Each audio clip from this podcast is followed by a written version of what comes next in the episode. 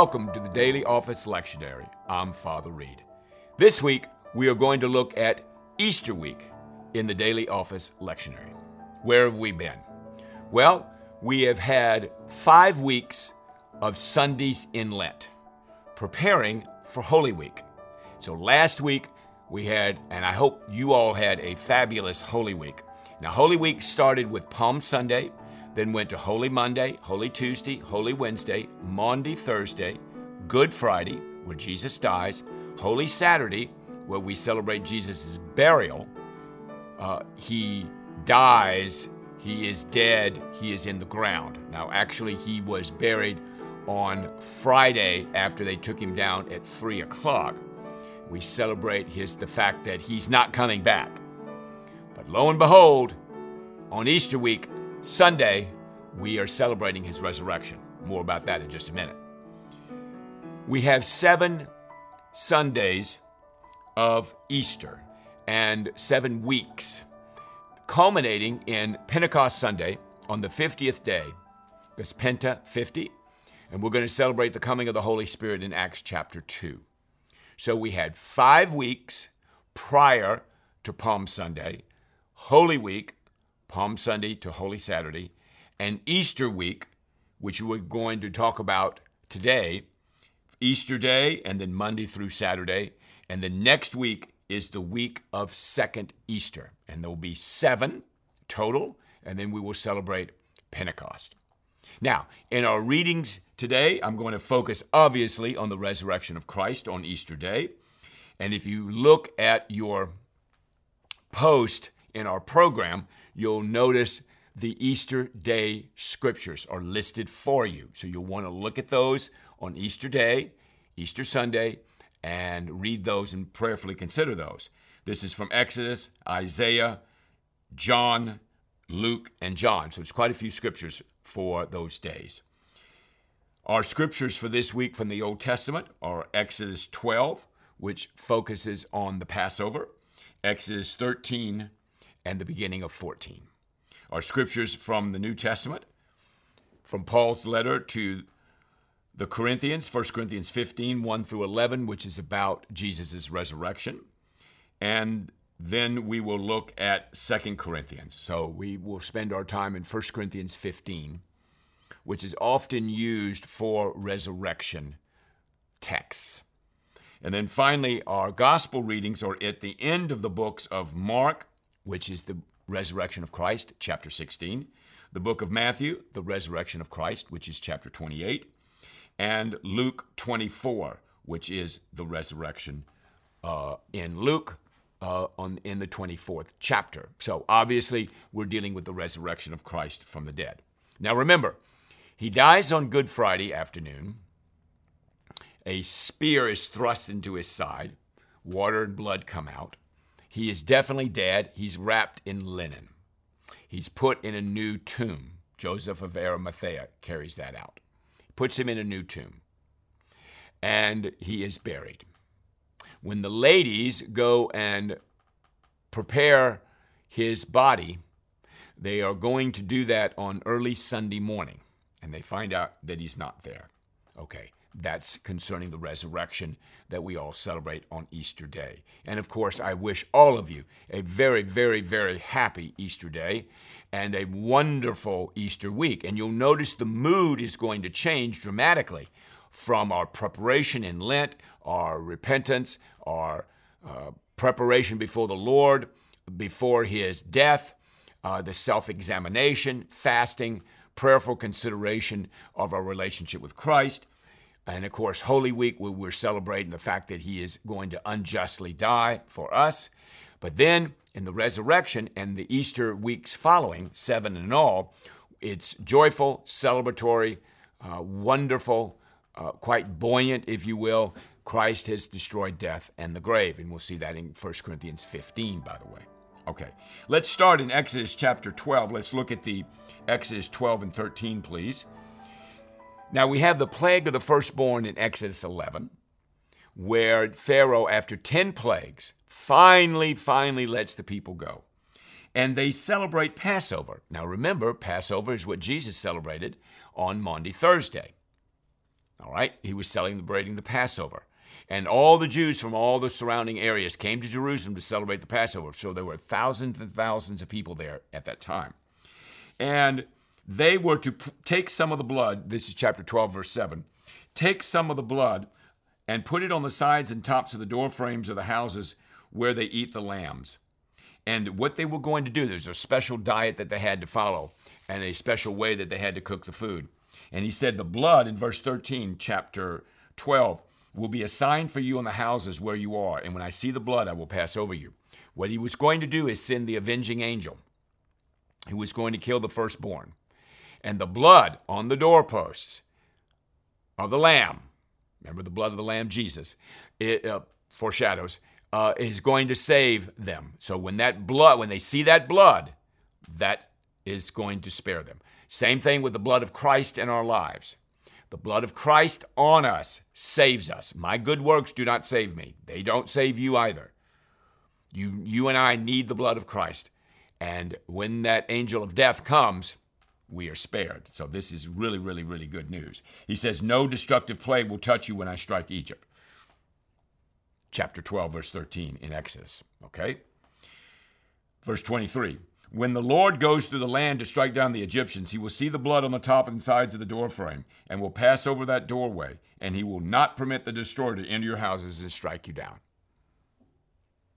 So please enjoy reading chapter 12 of Exodus. It's a very important chapter in the Bible. Very important chapter. And we also now see the Exodus in beginning in verse 31. During the night, Pharaoh summoned Moses and Aaron and said, Up, leave my people, you and the Israelites. Go worship the Lord as you've requested. Take your flocks and herds as you have said, and go, and also bless me. So they got up and they began what we call the Exodus and they left the land of Goshen. They left Egypt finally. Finally, Pharaoh let them go. And the length of time, verse 40, this is interesting. The length of time the Israelite people lived in Egypt was 430 years. Chapter 13, we have the consecration of the firstborn. The Lord brought you out of Egypt with his mighty hand. Verse 9 of chapter 13. Verse 17 of chapter 13. When Pharaoh let the people go, God did not lead them on the road through the Philistine country, though that was shorter. And why did he do that? He sent a p- pillar of cloud, verse 21, and a pillar of fire. So the pillar of cloud led them during the day, pillar of fire by night. They were to follow the Lord. They were not to follow their own path. They were not to follow their own way out. They had to follow him. So he manifested himself with the pillar of cloud by day and the pillar of fire by night. So they followed the Lord out of the land of uh, out of the land of Egypt. Finally, chapter 14, verse 4, and I will harden Pharaoh's heart, and he will pursue them. Uh-oh, Pharaoh's going to come after them. But I will gain glory for myself through Pharaoh and all of his armies, and the Egyptians will know that I am the Lord. Well, we find out later that they follow him through the Red Sea, and the waters then close on the Egyptians and the Pharaoh that followed him, and they are all destroyed. And that's what chapter 14 is about if you wanted to go ahead and read that. But we will look at that next week when we look at Second Easter. All right, let's save that for next week. But in chapter 12 and 13, at the beginning of 14, we have the Passover and the Passover restrictions and the plague of the firstborn in chapter 11, and uh, the wonderful work that God is doing in saving the people. In 1 Corinthians 15, in those first several verses, I'll let you read that for yourself. You see that Christ died for our sins according to the scriptures, verse 3, and that he was buried, that he was raised on the third day according to the scriptures, and he appeared to people. Now, Jesus, when he was resurrected from the dead, did not just go up into heaven without seeing anybody. He appeared. This is where 1 Corinthians 15 and those opening verses are so important. In fact, he appeared to more than 500 at the same time. Many are still living, some have died. He even appeared to he even appeared to Paul. And so he recounts that and shares with him. Now, did he go and speak to Caesar? No. Did he go and speak to the Pharisees? No. Did he go speak to the Sanhedrin? No. Did he go back and speak to Pilate? No, not that we know of. He went back to his people, showed them himself. How long was he there? 40 days. Now remember, we celebrate Pentecost on the 50th day. On the 40th day, we celebrate the ascension. Now, that's going to take place in this seven week period. It's actually, we celebrate ascension on a Thursday. All right? So, look through and read through 1 Corinthians. It's a beautiful uh, series of texts. It talks about the resurrection of the dead. And it says in verse 14 if Christ has not been raised, if Jesus has not been raised from the dead, then our preaching is useless and so is your faith. I am completely wasting my time right now. This program is a waste of time if Jesus is not raised from the dead. My preaching is a waste. This teaching is a waste. Your faith is a waste. My faith is a waste. Your reading of the scriptures is a waste. So, this is a seminal moment in Christianity. Christ has to be alive today. If he's not alive, Christianity doesn't make any sense because Christianity revolves around this person. Verse 17 of chapter 15. If Christ has not been raised, your faith is futile. You are still in your sins. We are still lost. We are still, there's no blood over us. There's no protection. There's no righteousness. There's no justification by faith. You can repent, but it won't do you a whole lot of good. Christ being raised from the dead is very, very important. He says in verse 22 For in Adam all die, in Christ all will be made alive. Now, you and I are born in Adam. That's our natural state. But if we stay in Adam, we will perish. We need to be in Christ. This is why Jesus said to Nicodemus in chapter 3 of John, You must be born again. You must be born from above. It needs to be a supernatural uh, fact in your life. All right. So later on in, so he's talking about the resurrection of the dead and the importance of Jesus' resurrection in chapter 15. In the end of 15, he's going to talk about the resurrected body. It's quite a little bit complicated, to be honest, but enjoy the reading and, and prayerfully consider it. As I've said in each of our programs, if you have a study Bible or access to a commentary, that would be helpful, helpful in terms of deciphering some of this information. But the plain reading of 1 Corinthians will answer the most important questions that you and I have about the resurrection of Christ. Let's look at the end of 1 Corinthians 15. Death has been swallowed up in victory, verse 45, 55. Where, O death, is your victory? Where, O death, is your sting? Verse 56. The sting of death is sin, that's for sure, and the power of sin is the law. Now, the law tells us what's right and wrong. And that's why the law is powerful in terms of sin, because the law tells us the wrong action and the right action. And when we break the law, we sin against God. But thanks be to God, He gives us the victory through our Lord Jesus Christ. This is why Jesus is a big deal, because we don't have victory over sin because we cannot keep the law. We can't keep the law. So somebody has to die in order that we can keep the law. And Christ kept the law perfectly, died in our place, a substitute and a sacrifice. And because of that, we have victory because of his resurrection from the dead. Watch this. Therefore, my brothers, stand firm. Let nothing move you.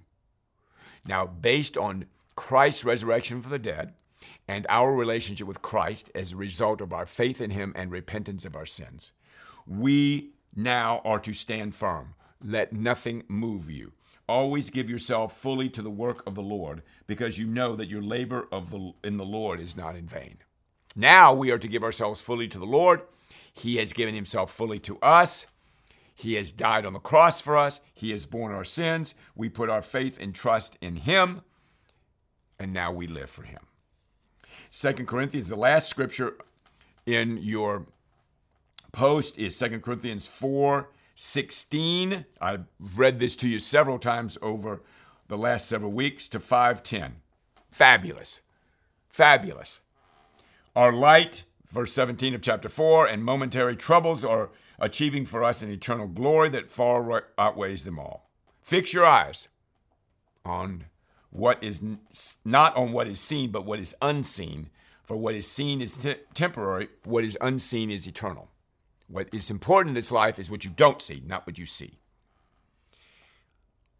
You may not know 2 Corinthians 5:10, which is our last verse of the week in this section. For we must all appear before the judgment seat of Christ. Every single person. so that each one may receive what is due him for the things done while in the body, whether good or bad. We have to give an account of our lives, brothers and sisters. You and I want to be prepared.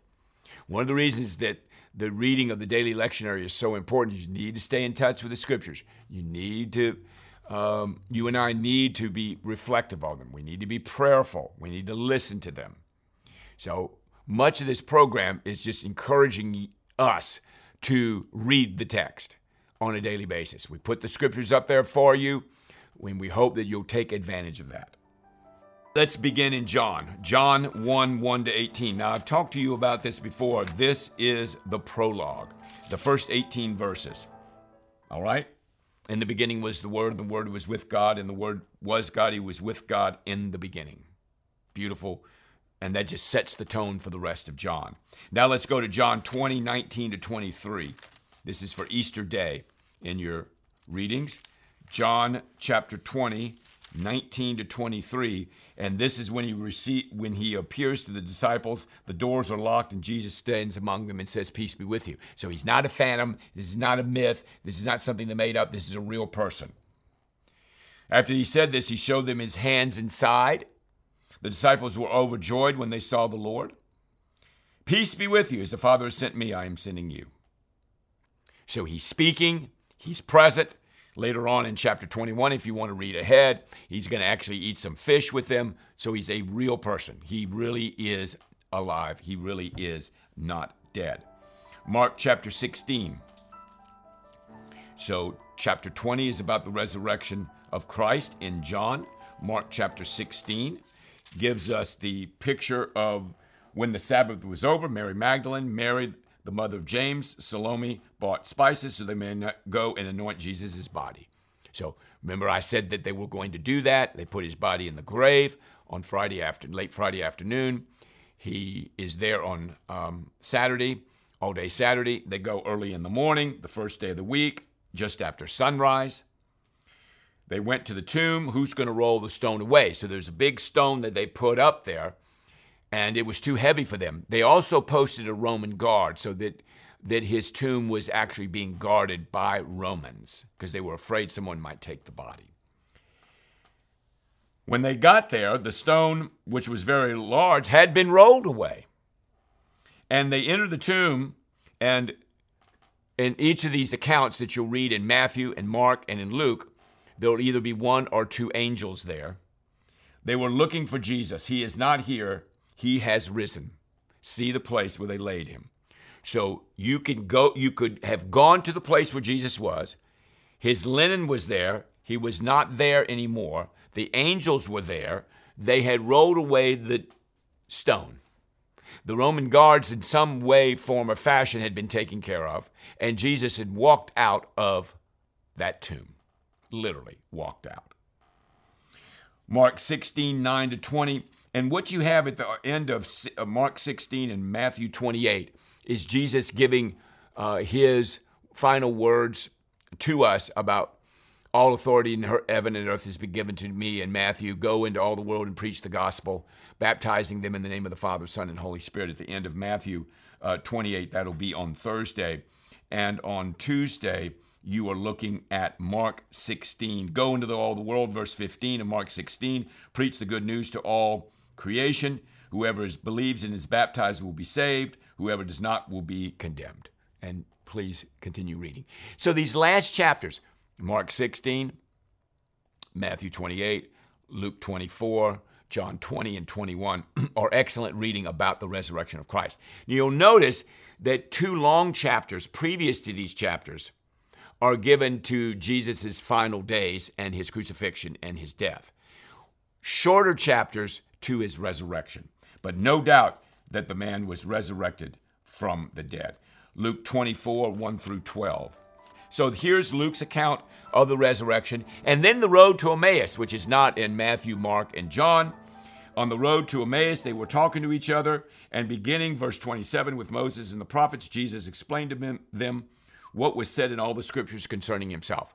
So they didn't even know that it was Jesus that, that was present with him, but he was walking, explaining, and then they said, Stay with us. It's nearly evening. The day is almost over. So they went and stayed with him. And he was at table. He took the bread, broke it, began to give it to them. Their eyes were open. They recognized him. And he disappeared in their sight. Can you imagine that conversation? Jesus was explaining to them from Moses and the prophets, beginning with Moses and the prophets, and explaining all the scriptures regarding himself and all the clues that God had left in the Old Testament. And when they broke bread together, when he did that action, they could see what was going on. There was revelation. Their eyes were opened, as it were. And um, Jesus, at the end of that chapter, in chapter 24, appears to them and uh, opens their minds so they can understand the scriptures in verse 45. So Easter Day is a Easter day, Easter week, I should say. Scriptures Easter Day, of course, is an extraordinary day, and as I said earlier, I hope and pray that you have a wonderful day with your family, friends. It's celebratory, it's wonderful, it's uh, exciting, and you and I are very grateful for Christ's death and resurrection from the dead. Exodus 12, Exodus 13, the great 1 Corinthians 15, talking about resurrection and the importance of it, and then finally the gospel readings regarding his resurrection. Enjoy the week. Finally, we have gotten to the day where we get to rejoice and are glad at Christ's death, his burial, his resurrection from the dead. He's overcome sin for all of us. May God bless you abundantly. Next week, we'll look at week of Easter 2.